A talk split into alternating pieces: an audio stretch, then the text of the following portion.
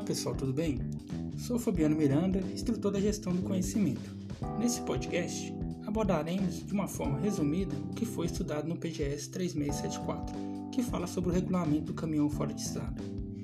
O objetivo desse PGS 3674 é regulamentar as manutenções em caminhão fora de estrada da Vale e deve ser aplicado a todos os empregados próprios envolvidos nas operações de manutenções. Então, como foi criado esses regulamentos?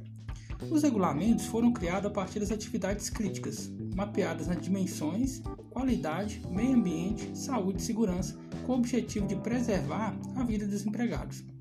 Portanto, é obrigatório a qualquer empregado o cumprimento dos deveres e obrigações desse regulamento para a correta e eficaz execução dos procedimentos operacionais. Esse regulamento traz de forma clara e objetiva todos os itens que são obrigações e proibições nas operações de manutenção.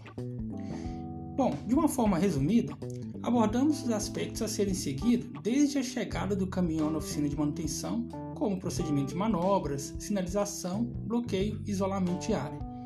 Durante a manutenção, vimos procedimentos de bloqueio, inspeção, limpeza, consulta de material técnico, normas e recomendações dos fabricantes.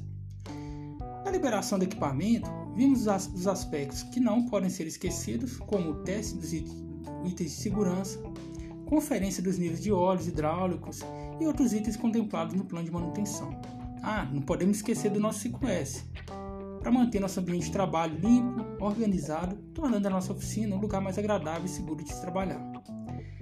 Vale a pena recordar os cuidados de se realizar manutenção em campo, pois com a mudança de cenário temos outros aspectos a ser observados.